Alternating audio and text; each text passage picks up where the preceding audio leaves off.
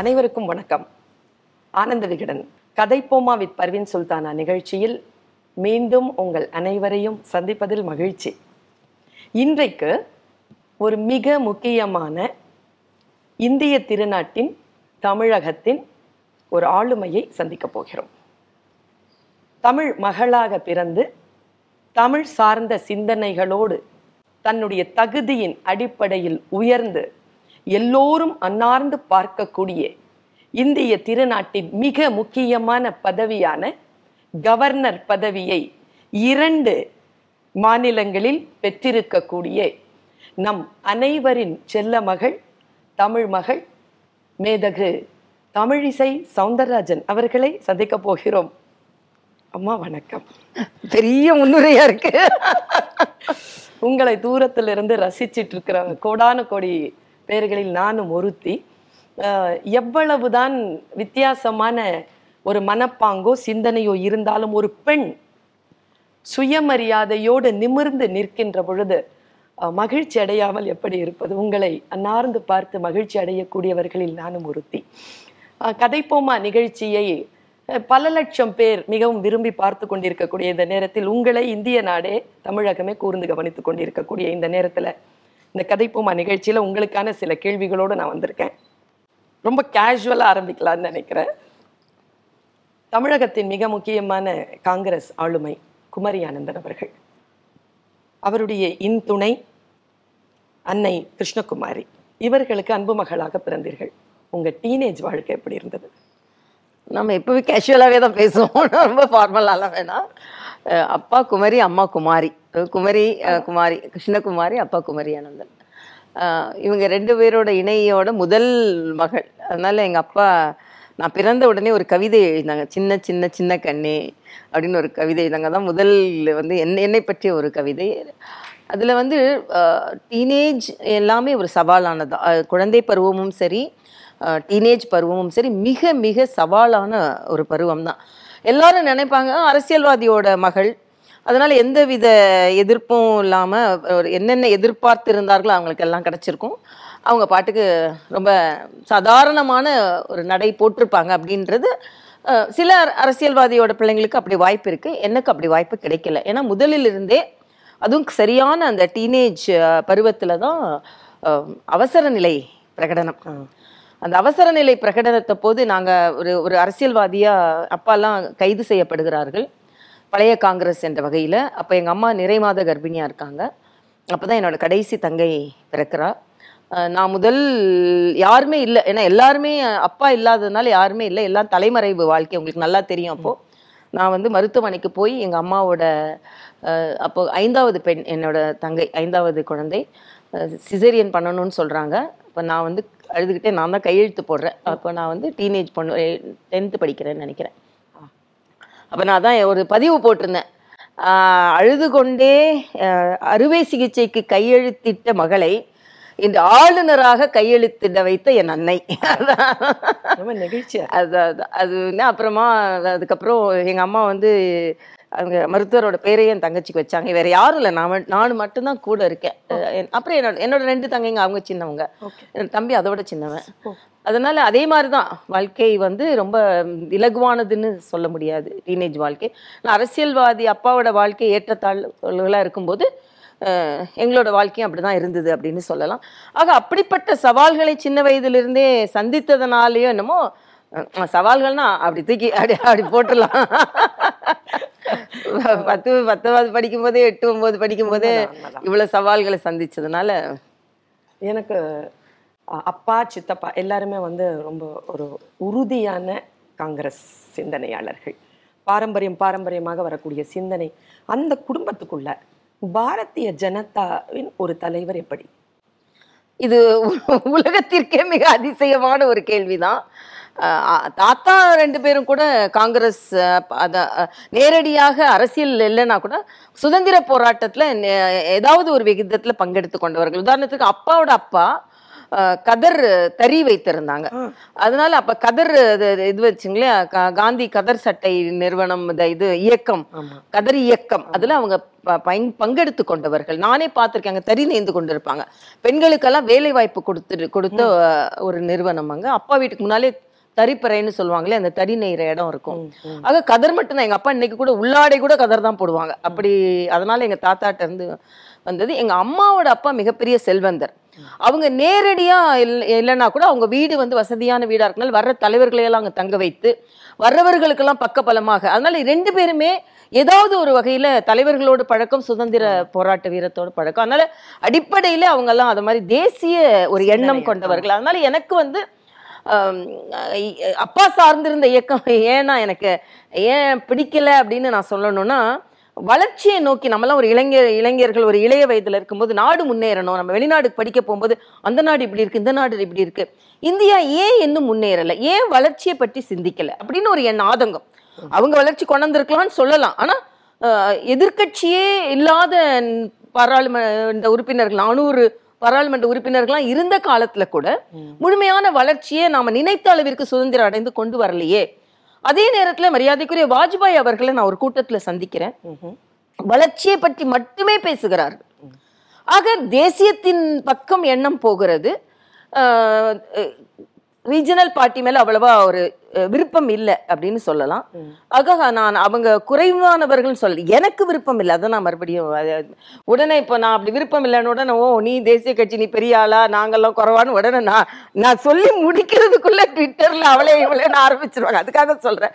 அதனால அதனால இப்போ வந்து அது ஒரு தேசிய கட்சி. ஸோ அங்க ஒரு ஈர்ப்பு. சின்ன வயசுல இருந்தே அரசியல்ல வர வேண்டும் என்ற ஒரு ஆர்வம் இருந்தது.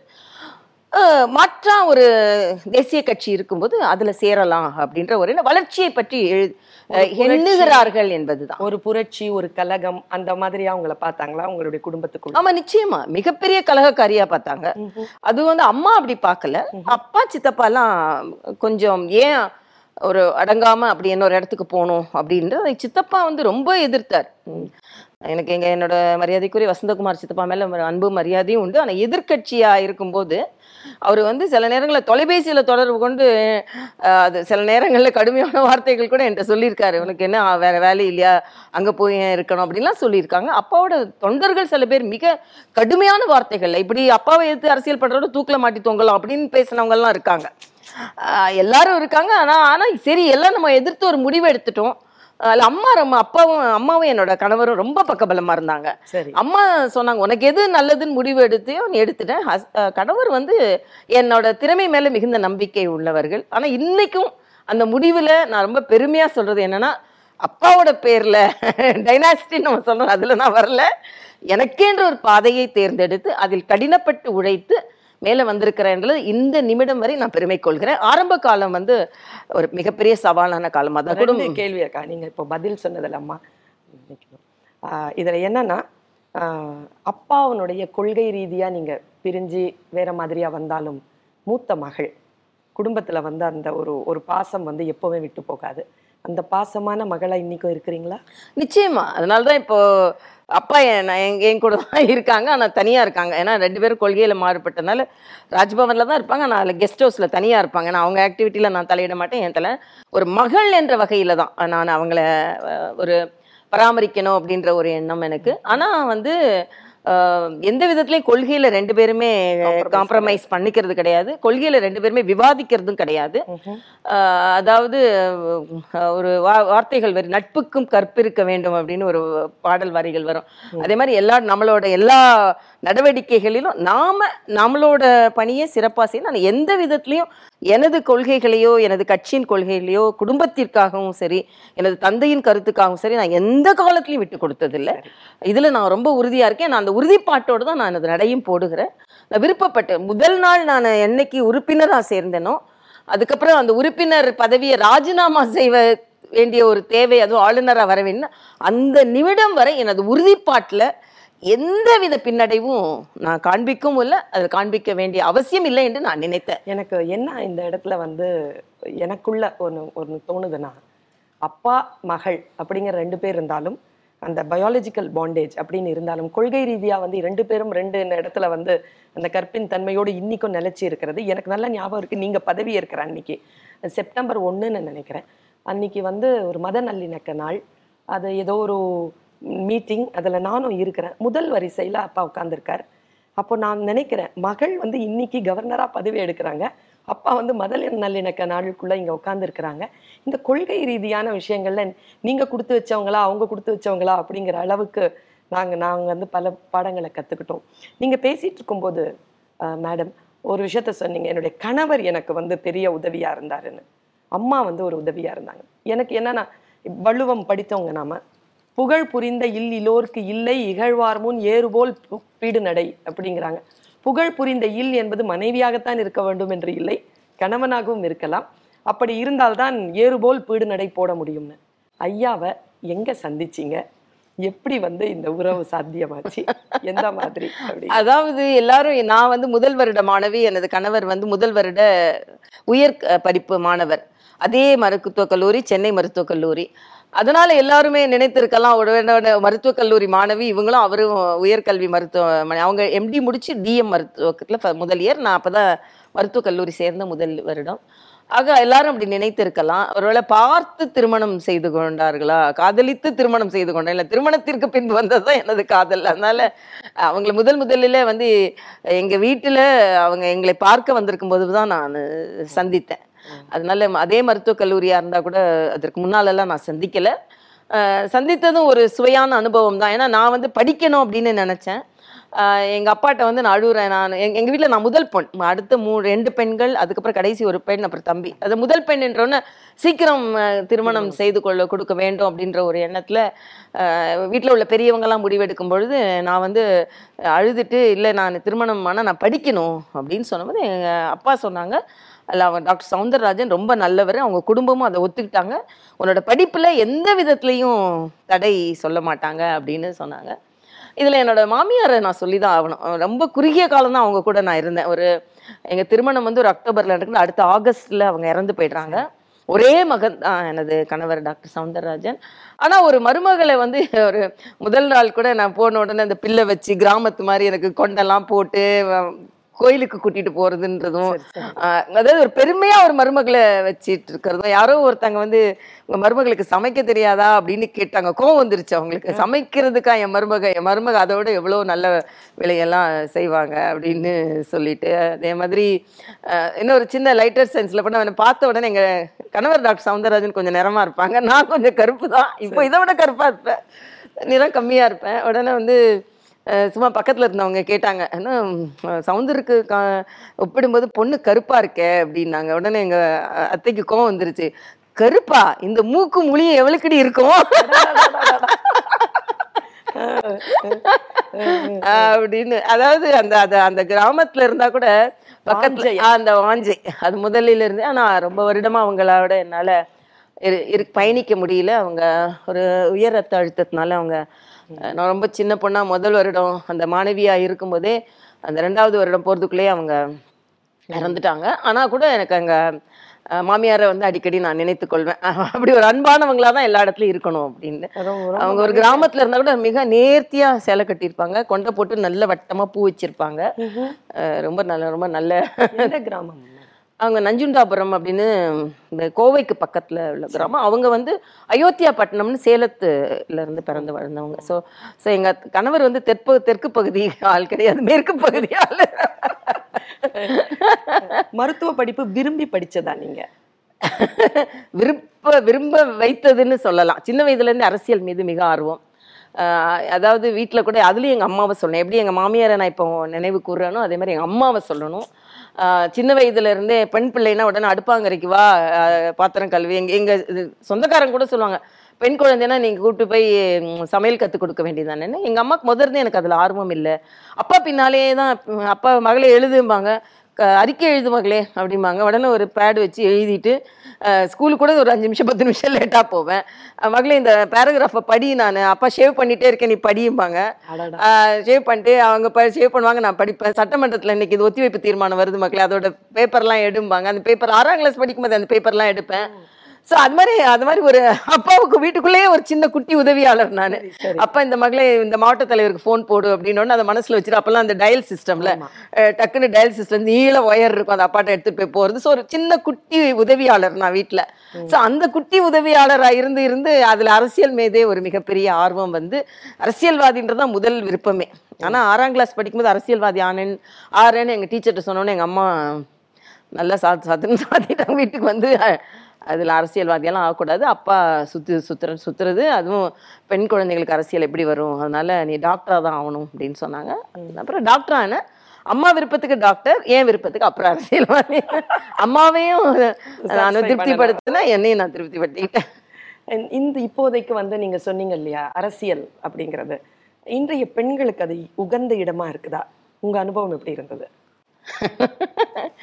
நானே எதுவும் சொல்லக்கூடாது. ஆனா பெண்களுக்கு வந்து இன்னைக்கு அது அது வந்து ஆண்களின் உலகம் தான் ஆனா பெண்கள் வரணும்னு நான் நினைக்கிறேன். பெண்கள் வந்து கொண்டு இருக்கிறார்கள். அது உள்ளாட்சியில எனக்கு மிகுந்த மகிழ்ச்சியாக இருக்கும். அந்த உள்ளாட்சியில அஹ், பினாமிகளா இருக்காம பெண்களே ஆட்சி செய்ய வேண்டும்ன்ற ஒரு ஆதங்கமும் எனக்கு உண்டு. அஹ், ஆனா பெண்கள் உள்ளே வந்து அரசியல்ல மேல வர்றதுன்றது மிக மிக மிக மிக சவாலான காரியம். மிக சவாலான எப்படி நீங்க சந்திச்சீங்க? இதுல வந்து இரண்டு விதத்துல நான் இறைவனுக்கு நன்றி உள்ளவளா இருக்கணும். ஒண்ணு வந்து எனக்குள்ளே இருக்கிற என் மீது உள்ள நம்பிக்கை. நான் வந்து சின்ன வயதுல இருந்தே அபார தன்னம்பிக்கை உண்டு எனக்கு. இப்ப இன்னைக்கு இப்ப கூப்பிட்டு ஒரு பேச்சு போட்டிக்கு வரல யாரோ வரல. யார் யாரு உடனே எழுந்துருவேன். உடனே எல்லாரும் சொல்லுவாங்க என்ன ஒன்றும் ப்ரிப்பேர் பண்ணல? ப்ரிப்பேர் பண்ண பிள்ளைங்க கூட மாட்டேன் போது இல்லை என்னால் முடியும். அந்த என்னால் முடியும். என்னால் செய்ய முடியும். அது சின்ன வயசுலேருந்தே அந்த அபாரமான ஒரு தன்னம்பிக்கை எனக்கு உண்டு. பரீட்சைக்கு போகும்போது கூட என் கணவர் டாக்டர் சவுந்தரராஜன் திருமணமான பிறகு இன்னைக்கு இந்த படிச்சிட்டியாப்பா அதை படிச்சிட்டியாப்பான்னு கேட்டால் ஆ அதெல்லாம் படிச்சாச்சு இப்போ எழுதிடுவேன் அது மாதிரி ஒரு மிக அபாரமான என் மீது எனக்கு நம்பிக்கை உண்டு. அதை நான் வளர்த்துக்கிட்டேன். என் மீது நாம் வந்து சாதாரண மனிதராக இருக்கக்கூடாதுன்னு சின்ன ஒரு ஆறாம் கிளாஸ் ஏழாம் கிளாஸ் படிக்கும்போதே ஸ்கூல் லீடராக இருக்கணும். அதை வந்து பேச்சு போட்டி எதுனா நாங்கள் போய் கலந்துக்கணும். கட்டுரை போட்டினா போய் கலந்துக்கணும். அதில் வந்து பரிசு வருதா வரலையான்றது எனக்கு கவலையே கிடையாது. ஆனா எல்லாத்துலயும் பங்கெடுத்து கொள்ள வேண்டும் அப்படின்ற ஒரு ஆர்வம் சின்ன வயதுல இருந்தே அந்த ஆர்வம் உண்டு. அது மாதிரி இப்போ ஒரு பொது வெளியில இருக்க வேண்டும்ன்ற ஆர்வம். இப்போ எல்லாரும் ஸ்கூல்ல வந்து யாரானும் வந்து இப்போ தண்ணி கொடுக்கறதுக்கு யாரை கூப்பிட உடனே நான் எழுந்து போய் கொடுப்பேன். அது மாதிரி அதை எப்பவுமே என்னை முன்னிறுத்தி கொள்கிற சின்ன வயதுல இருந்து அப்படி ஒரு பழக்கம் உண்டு. இந்த நிகழ்ச்சியை பார்த்து கொண்டிருக்கக்கூடிய ஆஹ், இளைஞர்களுக்கு நீங்க ரெண்டு செய்திகளை உங்களையே அறியாம தந்திருக்கிறீங்க. நாங்கெல்லாம் வந்து ஊர் ஊரா போய் குழந்தைகளை சந்திச்சு தன்னம்பிக்கையை கொடுக்குறோம். இந்த ரெண்டு குவாலிட்டி தான். ஒன்று வந்து தன்னம்பிக்கை பாரதி சொன்னது போல் முனை முகத்து நில். அங்க போய் நில்லு. அதுக்கப்புறமா பார்த்துக்கலாம். பார்த்துக்கலாம். அப்படி உங்களுடைய வளர்ச்சிக்கு பின்னால் வேறு எந்த ஒரு மலையோ அல்லது சிகரமோ இல்லை. நீங்களே நின்று ஸ்கிராச்ல இருந்து ஆமா. அது எனக்கு பெரிய பலமும் கிடைக்கல. பக்க வைப்பு எல்லாரும் நினைக்கிறாங்க அரசியல்வாதியோட மக ஆனால் அப்பா வந்து எல்லாம் சொல்லி கொடுத்துருப்பாங்க. எதுவுமே கிடையாது. அம்மா ஐந்து பிள்ளைங்களோட உண்மையான அம்மா. அன்பான அம்மா. அதனால ஒரு ஐந்து பிள்ளைங்கன்னு உங்களுக்கு தெரியும். ஒருத்தங்களை வளர்த்தவொடனே இன்னொருத்தங்க இருப்பாங்க இன்னொருத்தங்க வளர்ப்பா அவங்க மேல கவனம் செலுத்தணும் சமையல் செய்யணும். இதுவிலே அம்மாவோட கவனம். அப்பா சு- சுத்தமா நாட்டுக்கு. அதனால இப்படி இருக்கணும் மகளே இப்படி பண்ணணும்னு கூட எங்களுக்கு எதுவும் கிடையாது. எல்லாமே அந்த அதனால தான் நான் எந்த பள்ளிக்கு போனாலும் ஆசிரியர் பெருமக்களுக்கு ஒரு பெரிய கும்பிடு போடுவேன். ஏன்னா நாங்கள் எல்லாம் இன்று இப்படி இருப்பதற்கு காரணம் ஆசிரியர் பெருமக்கள் தான். ஏன்னா வந்து பேரண்ட்ஸ் டீச்சர் மீட்டுனா என் தங்க என்னோட ஒரு வயசு தான் சின்னவ அவ பேரண்ட்ஸ் மீட்டுக்கு நான் போய் உட்காந்துருப்பேன் எந்த பேரண்ட்டும் வரமாட்டாங்க. அம்மா வேற வழியில பிஸியா இருப்பாங்க. அப்பா வேற வழியில பிஸியா இருப்பாங்க. நான் போய் அவளுக்கு போய் உட்காந்துட்டு இருப்பேன். ஸோ இதெல்லாம் வந்து ஒரு சின்ன அனுபவம்னு வைத்துக்கொள்ளுங்களேன். அதனால என் மீது இருக்கின்ற அபார நம்பிக்கை நான் எனக்கு நினைவு தெரிந்ததிலிருந்து இன்று வரை அதுல ஒரு இம்மி கூட குறைவாம அந்த நம்பிக்கை தான் என்னை இப்ப இன்னைக்கு நீங்க என்னை கூப்பிட்டு வந்து ஆன்மீகத்துல ஒண்ணு பேசுங்க அதுல பேசுவேன். ஏன்னா அதற்காக என்னை தயார் செய்து கொண்டே இருப்பேன். அது வந்து அனுபவித்து இப்ப புத்தகம் படிக்கிறேன் இல்லையா? அந்த புத்தகத்துல இருந்து கூட நிறைய எனக்கு சப்ஜெக்ட் இருக்கும். நீங்க இன்னைக்கு சொன்னீங்கன்னா தடால் அந்த சப்ஜெக்ட் எடுத்து எடுத்து நான் கோத்து ஒரு மாலை போட்டுருவேன் அவ்வளவுதான்.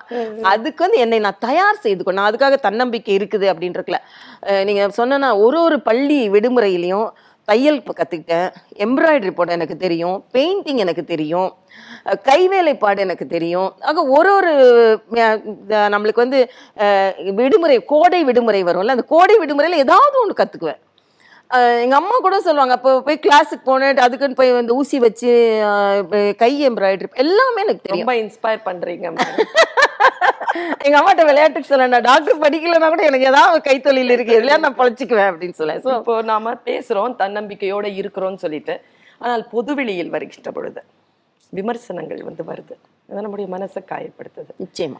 ஆஹ் இன்னொன்னு வந்து அதையும் தாண்டி பெண் என்பதற்காக நம்முடைய உருவத்தை நம்முடைய நடையை நம் நாம் அணிகின்ற ஆடையை இந்த மாதிரி எல்லாம் விமர்சனம் வரும்பொழுது கீழிலிருந்து ஒரு சிகரத்துக்கு போகிற அந்த பயணத்தை எப்படி சமாளிச்சுக்க இல்லை நிச்சயமா இது மிக மிக சவாலானது. அதுவும் இந்த உலகம் வந்து கருப்பான பெண்களுக்கானது இல்லை. சிகப்பான பெண்களுக்கானது தான் ஒரு திருமண விழா பார்க்கறதுல இருந்து திருமணத்திற்கு பார்க்கறதுல இருந்து இது நம்ம ரெண்டு பேருமே ஒரே இதை தான் பயணித்து கொண்டு இருக்கிறோம் பட் இது ஜெனரலா அந்த கருப்பா இருக்கிற பெண்கள் எல்லோருமே சந்திக்கின்ற ஒரு சவாலான இப்ப நம்ம கிட்ட கருப்பா இருந்து நல்லா எங்க மாமியார் சொன்னவர் மூக்கு மொழியுமா இருக்குன்னு அது அழகுன்னு சொல்ல மாட்டாங்க. நானே பார்த்திருக்கேன். ரெண்டு பேர் போவாங்க. அந்த கருப்பா இருக்க பொண்ணு ரொம்ப அழகா இருப்பா.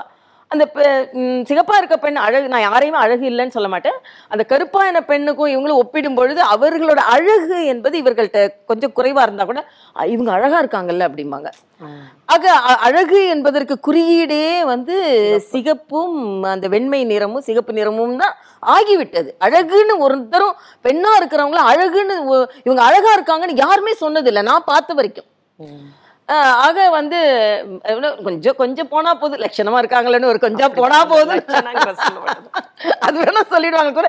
ஏன்னா கருப்பா அது வந்து சின்ன வயதுல இருந்தே உங்களுக்கு நான் ஏன் இந்த கேள்வியை கேட்டேன்னா ஒரு அரசியல்லையோ அல்லது பொது தளத்திலேயோ களமாடுகின்ற பொழுது ஆண்களுக்கு பார்க்கிற மாதிரியாக இல்லாமல் பெண்களுக்கு வந்து அந்த அந்த பார்வை இருக்கு. உடல் முகம் நாம் அணிகின்ற ஆடைகள் எல்லாம் பார்க்கிறேன். தொடர்ந்து சில விமர்சனங்கள் வரும் பொழுது நான் வந்து கூர்ந்து கவனிச்சுட்டே இருப்பேன். இந்த அக்கா எப்படி சமாளிச்சுட்டு இப்படி இப்படி எழுந்திருச்சு நிக்கிறேன் அது என்ன மேடம் அது? அது எப்படி காலையில எழுந்த உடனே அதுவும் இப்போ இப்பவும் அப்படிதான். காலையில எழுந்த உடனே பல்லு ரெண்டு போட்டு கொம்பு ரெண்டு போட்டு பரட்டையா போட்டு இப்படி எல்லாம் காலையில ஃபேஸ்புக் எழுந்த உடனே அப்படி ஒரு தோற்றம். அதுக்கப்புறம் வந்து குள்ளமா இருந்தா உடனே அது வந்து நீங்க குள்ளமா இருக்கிறதுக்கு அதுக்கு பல விமர்சனங்கள். இது எல்லாம் நம்மளோட இது கடமை கிடையாது. நம் நமக்கு நம்ம பொறுப்பு கிடையாது. நாம் இப்படி பிறந்தோம்ன்றது ஆனால் ஆனா எந்த விதத்துலயும் நாம குள்ளமா இருக்கணும் நிறம் கம்மியா இருக்கணும்னு நான் ஒரு நாள் கூட நான் எனக்கு மனத்தாங்கல் பட்டது கிடையாது. நான் நான் தான் நான் நான் தான் என்னால் பேச முடியும். என்னால் எல்லாருக்கும் வழிகாட்ட முடியும் என்னால உழைக்க முடியும். உழைக்க முடியுன்றது எனக்கு மிகப்பெரிய பலம். என்னால உழைக்க முடியும். மிகப்பெரிய பலம் எதுனா காலையில இருந்து சாயந்தரம் வரைக்கும் என்னால உழைக்க முடியும். உழைப்பவர்கள் அதாவது யூ யூஆர் இன்டிஸ்பென்சிபிள் எங்க போனாலும் நான் இன்டிஸ்பென்சிபிள் ஆயிக்குவேன் நீங்க எனக்கு என்ன பிடிக்குதோ பிடிக்கலையோ ஆனா நான் உழைக்கிறதுக்காக நீங்க எனக்கு அந்த வேலையை கொடுத்து தான் ஆகணும்.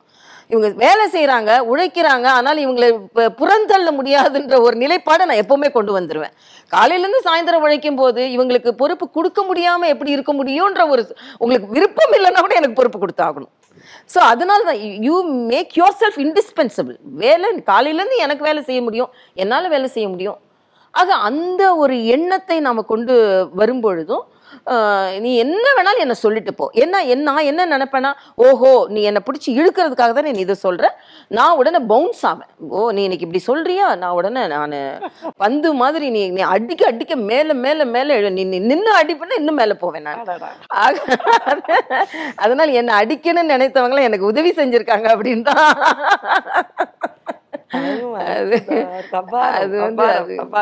எல்லாத்தையும் அனுபவிப்பேன்னு வச்சுக்கோங்களேன். காலையில எந்திரித்து இப்படி எழுதுறியா? இதை அனுபவிப்பேன் பாராட்டினியா பாராட்டியே அனுபவிப்பேன். என்ன- நிந்தித்தியா? நிந்தித்து நிந்து நிந்தனையும் அனுபவிப்பேன். கவனம் வைப்பீர்கள் ஆமா. ஆனா நல்ல கவனம் இருக்கும். எனக்கு எல்லாமே கவனம் இருக்கும். இன்னைக்கு கூட ஒரு சில பேரை பார்க்கும்போது "ஓ, அன்னைக்கு நீங்க இப்படி எல்லாம் பேசினவங்க தானே. உனக்கு சீப்பு வாங்கி கொடுக்கலையான்னு பேசினவங்க இருக்காங்க. அவனுக்கு ஸ்டூல் வாங்கி கொடுக்கணுமா? உயரமா இருக்கிறவங்கன்னு பேசினவங்க இருக்காங்க. இதெல்லாம் இருக்காங்க. ஆனா இது எந்த விதத்துல என்னோட மனதுக்கு மேல ஒரு இரும்பு கோட்டையை நான் போட்டுக்குவேன். நீ எவ்வளவு அம்பு போட்டாலும் அந்த இரும்பு கோட்டையில போயிட்டு அது திரும்பி உனக்கு வருமே தவிர இந்த இதயத்தை அது காயப்படுத்தவே பார்த்தது ஒருவேளை காயப்படுத்தினால் கூட அதை தொட்டு தான் எனது சரித்திரத்தை எழுதுகிறேன் அடிக்கடி சொல்லியிருக்கேன் நான். அதனால அது நீங்க வந்து என்னோட வியர்வையும் துடைத்து அதன் மேல ரத்த காயப்படுத்த அந்த ரத்தத்தையும் துடைத்து நான் சரித்திரம் எழுதுவேனே தவிர அது எந்த விதத்துல என்ன காயப்படுத்த முடியாது என்பதில் நான் ரொம்ப தெளிவாக இருக்கேன். ரொம்ப நன்றி மேடம். ஏன்னா எத்தனையோ லட்சக்கணக்கான பெண்களுக்கும் லட்சக்கணக்கான இளைஞர்களுக்கும் நீங்கள் வந்து உங்களுடைய அனுபவத்தின் மூலமாக ஒரு மெசேஜை வந்து நீங்கள் ஒரு லெகசியை வந்து விட்டுட்டு போகிற மாதிரி நீங்கள் வந்து இதை சொல்லிக்கிட்டு இருக்கிறீங்க. இது நிச்சயமாக பிள்ளைகள் கவனம் கொள்ள வேண்டிய பெண்கள் முக்கியமாக அதனாலதான் எனக்கு தற்கொலைன்னு சில பேரை பார்க்கும்போது என்னால தாங்கிக்கவே முடியாது. இது வந்து தற்கொலை வந்து ஒரு ஒரு நிரந்தர பிரச்சனைக்கு ஒரு தற்காலிக தீர்வு. ஆக இதை வந்து நீங்க ஏன் எடுக்கிறீங்க? எவ்வளவோ எதிர்கொண்டு பண்ணலாம. உலகத்துல பிறந்தாச்சு. அதை முடித்துக் கொள்வதற்கு உங்களுக்கு உரிமையே கிடையாது. என்ன வேண்டுமானும் நடை போடுங்க. தவழுங்க. ஊருங்க நடங்க என்ன வேணாலும் பண்ணுங்க. ஆனா சாகாதுங்க யாருமே. எனக்கு வந்து இந்த தற்கொலை வந்து அதுவும் இந்த இளம் வயது தற்கொலை வந்து என்னால ஒப்புக்கொள்ளவே முடியாத ஒன்று. ஏதாவது ஒரு விதத்துல அதனால தான் நேற்று பேசும்போது கூட உடல் நலத்தை பார்க்கிற மாதிரி மனநலத்தையும் பார்க்கணும். கண்டிப்பா. அந்த குழந்தைகளுக்கு ஒரு மன தாங்கல் இருக்கிறத நம்ம கொஞ்சம் அவங்கள வந்து தாங்கி பிடிக்கணும்ன்றது என்னோட கருத்தாவும். நீங்க வந்து இவ்வளோ பெரிய பொறுப்புல இருந்தாலும் நான் பார்த்துட்டு இருக்கிற இருபது இருபத்தி ஐந்து ஆண்டு காலமாக உங்களை எனக்கு தெரியும். நான் நெருங்கியும் நான் உங்களை பார்த்திருக்கிறேன். உங்களோட தமிழ் தமிழாடி இருக்கிறேன். என் நான் வந்து வியக்கிற ஒரு விஷயம். அது வெறும் இந்த நிகழ்ச்சிக்காக சொல்லலை. நான் அடிப்படையிலே வியக்கிற விஷயம். எப்படி இவ்வளோ ஃப்ரெண்ட்லியாக இருக்கிறீங்க? இவ்வளோ எளிமையாக இருக்கிறீங்க? இவ்வளோ சீக்கிரமாக அப்ரோச்சபிளாக இருக்கிறீங்க? எது உங்களை இவ்வளவு எளிமையானவளாக ஒரு மனதில் வந்து அவ்வளோ மலர்ச்சியானவளாக வைத்திருக்கக்கூடிய அந்த சக்தியினுடைய ரகசியம் என்ன? அது நீங்களே சொல்லிட்டீங்க. சக்தி தான் அதுக்கு வந்து இறை நம்பிக்கை மிக அதிகம். நான் வந்து காலையில எழுந்ததுலேருந்து அன்றைய நாளை ரசிக்க ஆரம்பிச்சிருவேன். நேற்றைய நாளில் உள்ள பிரச்சனை எவ்வளவோ நேற்று கூட நேற்று என்னோட வேலையை முடிக்கும்போது ஏறக்குறைய ஒரு மணி. நான் நான் வந்து நடைப்பயிற்சி முடித்துட்டு படுக்கும்போது ஒன்றரை மணி. அரை மணி நேரமாவது நடக்கணும்னு ஒரு மணிக்கு மேலே நடுகிற ஒன்றரை மணிக்கு மேலே தான் நடந்தேன். ஆக அவ்வளவு வேலை இருந்தாலும் அடுத்த நாளை நான் ரசிக்க ஆரம்பிச்சிருவேன். இன்றைய நாள் புதிது. புதிய வாழ்க்கை. இந்த ஒரு நாளை வந்து எப்படி அனுபவிக்கணும் அப்படின்னு அது உடை உடுத்துறதுல இருந்து எனது பணியை ஆரம்பிக்கிறதுல இருந்து ரசிக்கிறதுல இருந்து எல்லாத்தையும் நான் ரசிப்பேன். ஆக வாழ்க்கை வந்து நமக்கு கொடுத்துருக்காங்க இறைவன். இதை வந்து ஒவ்வொரு நிமிடமும் ரசிக்கிறதுக்கு தான் கொடுத்துருக்காங்க. மகிழ்ச்சியா இருப்பதற்கு தான் கொடுத்துருக்காங்க கஷ்டம் வந்தாலும் அந்த கஷ்டத்தையும் நான் ரசிப்பேன்னு வச்சுக்கோங்களேன். அதான் அடிக்கடி நான் சொல்லுவேன் இறைவனே ரெண்டு மூணு வார்த்தைகள் எனக்கு ரொம்ப பிடிக்கும். அதான் இறைவா எனக்கு துன்பம் அதிகமாக வந்திருக்கிறது என்று நான் கவலைப்படவில்லை. அந்த துன்பத்தை தாங்கிக் கொள்ளும் அளவிற்கு எனது முதுகை அகலப்படுத்தித்தான் தான் நான் கேட்கிறேன். ஏன்னா கஷ்டம் இல்லாத பாரம் இல்லாத மனிதர்களே கிடையாது. காலையில நான் சில நேரம் ரொம்ப ஃப்ரெஷ்ஷாக இருந்திருப்பேன் திடீர்னு ஒரு தொலைபேசி வந்து விரும்புபவர்களுக்கு ஏதாவது பிரச்சனையோ இல்லைன்னா நாம ஆளுமைக்குள்ள இடத்துல ஏதோ ஒரு பிர- பிரச்சனையோ அது வந்து அன்றைய நாளை குலைக்கிற அளவுக்கு அந்த காலை சில நேரங்களில் ஆரம்பமாகும். ஆனால் அதை கடிவாளம் போட்டு அந்த இடத்துக்கு உடனே நான் நேரா போயிடுவேன். போயிட்டு அந்த இடத்துல உள்ள பணியை முடித்துட்டு அடுத்த பணியை அது அது பாதிக்காத அளவுக்கு கடிவாளம் போட்டு இழுத்து வச்சுக்குவேன் நான். அன்றைய முழு நாள் அது வீணாக்க முடியாது. ஒரு மணி நேரம் இது ஒண்ணு நடந்ததுன்னா இரு- இருபத்தி மூணு மணி நேரத்தை நான் வீணாக்க முடியாது அப்படின்ற ஒரு எண்ணம் வந்து ஒவ்வொரு நிமிடமும் என்னை வந்து நான் வந்து புதுப்பித்துக் கொள்வேன்னு வச்சுக்கோங்களேன். அதுக்கு புத்தகங்கள் எனக்கு ஒரு மிகப்பெரிய பலம். உடனே அந்த புத்தகம் ஏதாவது ஒரு கடினம் வரும்போது அந்த புத்தகத்திலிருந்து ஒரு எண்ணம் இப்போ என்ன புக் மேடம் நிறைய புத்தகங்கள் படிப்பேன். அது புத்தகங்கள் படிக்காத நாள் கிடையாது. ஒரு மணி நேரமாவது படித்து அதனால தான் இங்க புத்தகம் இதெல்லாம் வந்து பரிசா வந்த புத்தகங்கள். ஏன்டே இருக்கு நிறைய இருக்கு. பொக்கேஸ் வேண்டாம் புக்ஸ் கொடுங்கன்னு ரொம்ப நாளைக்கு முன்னாலே நான் சொல்லியிருந்தேன். எல்லா புத்தகங்களும் படிப்பேன். சரித்திர புத்தகங்கள் படிப்பேன். ரொம்ப கன் கனமான புத்தகங்கள் படிக்கும் பொழுது அப்புறம் திடீர்னு ரொம்ப இலகுவான புத்தகங்களுக்கு வந்துருவேன். ஏன்னா அது ரொம்ப அது நம்ம ஆழ்ற கூடாது சுதந்திரம் சுதந்திர போராட்ட வீரர் எல்லாரையும் படிப்பேன். படித்து கொண்டு இருக்கும்போது திடீர்னு ஆ, இவ்வளவு கனமாயிடுச்சு அப்படின்னு சொல்லிட்டு உடனே வந்து நா முத்துக்குமார் கவிதைகள் பா. விஜய் கவிதைகள் அப்படி ரொம்ப அஹ், நெருக்கு கவிதைகள் மு. மேத்தா கவிதைகள் அப்படி போயிடுவேன். கவிக்கோ அப்துல் ரஹ்மான் கவிதை அப்படி அப்படி கொஞ்சம் போயிட்டு மனசுல பிடித்தமான ஏதாவது ஒரு கவிதை இப்ப ஞாபகம் வருது சொல்லுங்க. சொல்றேன். கவிக்கோ அப்துல் ரஹ்மானோட கவிதை ரொம்ப பிடிக்கும். அது அடிக்கடி நான் பயன்படுத்துறது உண்டு. அஹ், வெளிக்கு வெளியே தலையை நீட்டும் எனது கிளைகளை வெட்டும் தோட்டக்காரனே பூமிக்கு அடியே நழுவும் எனது வேர்களை நீ என்ன செய்ய முடியும்? இந்த கவிதை எனக்கு ரொம்ப பிடிக்கும். மு மேத்தாவோட இன்னொரு கவிதை என்ன?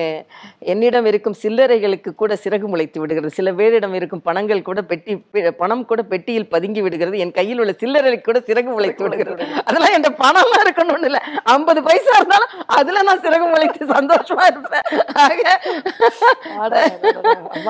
மாதிரி அது மாதிரி பா விஜயோட கவிதை இருக்கு நகம் கூட ஒரு நாளைக்கு புள்ளி ஐந்து மில்லி மீட்டர் வளர்கிறது நீ என்ன பண்ணுற அப்போ ஆக இதெல்லாம் வந்து சின்ன சின்ன நறுக்கு கவிதைகளாக இருந்தால் கூட எனக்கு ரொம்ப பிடித்தமான கவிதைகள். நான் இப்போ பார்க்குறேன் ஏதாவது ஒரு சின்ன ஒரு பதவியோ அல்லது அதிகாரமோ கிடைச்சிட்டா மனசுக்குள்ள ஏதோ ஒரு ஒரு சென்டிமீட்டராவது ஒரு மேட்டிமை வந்துடுது நான் உங்களை வந்து ஆளுநருக்கா நீங்கள் ஆனதற்கு பிறகு ஒரு நான்கு முறை நான் சந்தித்து விட்டேன்.